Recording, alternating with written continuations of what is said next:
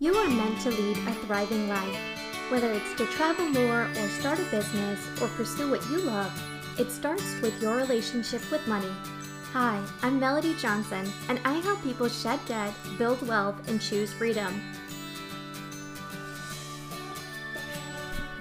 On today's episode, I'll be talking to award winning travel finance strategist and podcast host of The Thought Card, Danielle Desir. Danielle's work has been featured in Forbes, Go Banking Rate, and Hostel World. In her most recent book, Guide to Iceland, she gives her tips about traveling on a budget. But before I begin, I need to shout out another amazing review. Today's review is by Brittany. Brittany says, Such a bright, beautifully, and giving personality, and it shines through in her podcast. She's always willing to help others and move on to a better life. Definitely a must listen if you are looking to better your financial situation. Thanks so much, Brittany. And don't forget to review my podcast.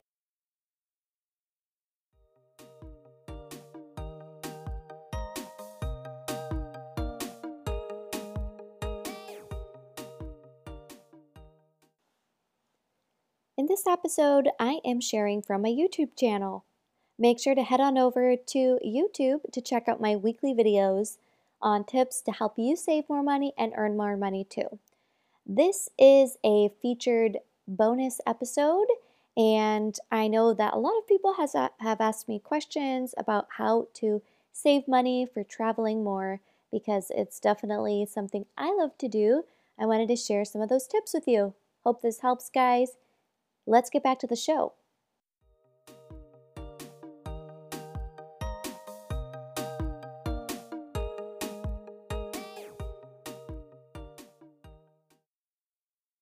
In today's episode, I'm going to walk you through the steps you need to know to book flights for cheap to afford more travel opportunities. I love to travel. Growing up, I never really traveled that often, but as an adult, I find that traveling really helps me to reignite my creativity.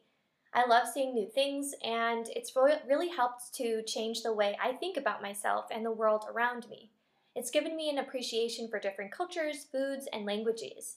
But traveling always really wasn't possible for me with my income as a teacher, and so I had to make a conscious effort to afford the things I enjoyed without breaking the bank. So now let's talk about tactics on how to book flights for cheap.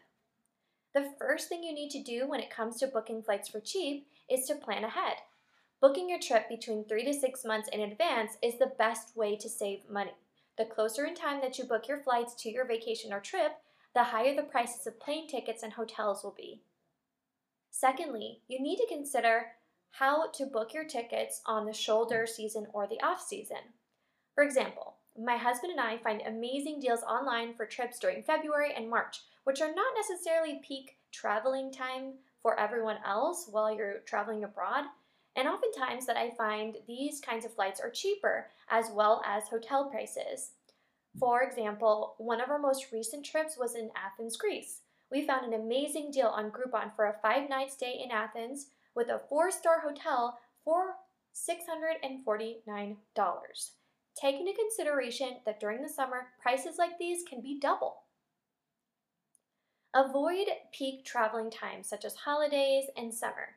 Obviously, everyone typically takes their vacations in the summertime or needs to visit family during the holidays, so you may notice that airports and tickets will rise around those times. So it's best to book these tickets in advance to save some money, although you won't necessarily get the best deals because of that time period.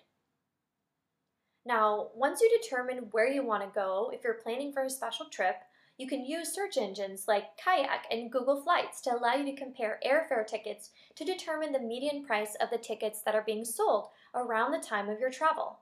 You can always set a price alert using Kayak and even see a forecast of Kayak's historical data to determine if you can buy or if you should wait to purchase tickets.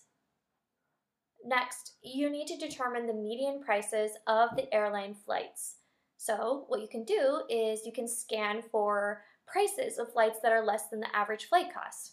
Danielle Desir, a travel finance strategist, actually recommends using a few resources like Secret Flying, Thrifty Traveler, and Dollar Flight Club to see if you can book cheaper flights. Now, all those things are great, but what you really need to do is save up some money to actually book a ticket. That way, you won't go into debt. You want to make sure that while you are tra- traveling and planning up for your trip, you can save up for these kinds of deals by having a separate bank account specifically set aside for your travel needs. My husband and I actually have a separate checking account that's used for our goals, and many times I've actually put money into that account from each of our paychecks to save towards an upcoming flight. That way, once I know that I'm going to travel, I can always pay towards that flight at any time. The last recommendation I would say is to consider using credit card points. Now, this is something I only recommend if you have historically made on time payments with your credit cards, your credit card balance is significantly low, and you have a full emergency fund funded. If you fit all of those categories, using credit card points might be for you. I personally recommend using Chase's Sapphire Preferred Card. There's only a $99 annual fee. However, there is a sign up bonus, and if you qualify for this bonus, you can get thousands of extra points that you can save you from having to spend more money on travel.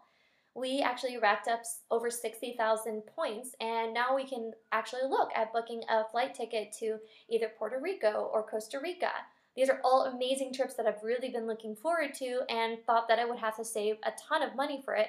But now with this option, we budgeted and didn't spend extra money, and now we have the opportunity to use those points to go on an overseas trip that I'm really looking forward to. A caveat is that by redeeming these points, you may not get the exact dollar for dollar exchange rate of a flight because you might have to book through Chase's online portal. But if you want to use this method to save yourself from having to spend extra money on flights, this is definitely one way to go.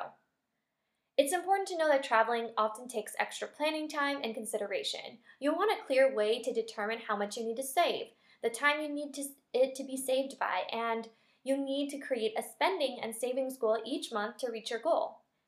Even if you use a credit card to earn points to redeem a flight, I always recommend having a buffer of money you can spend in case of additional fees, charges, and other experiences or expenses that you want to enjoy. That's it for this episode, and thank you again so much for watching. Don't forget to punch the like and subscribe button. I post a weekly video every single week and also share these episodes on my podcast, Earn, Save, Thrive. If this podcast episode resonated with you, do me a favor and leave a review. I would appreciate it so much. The greatest compliment you can leave me is to share this podcast with your friends.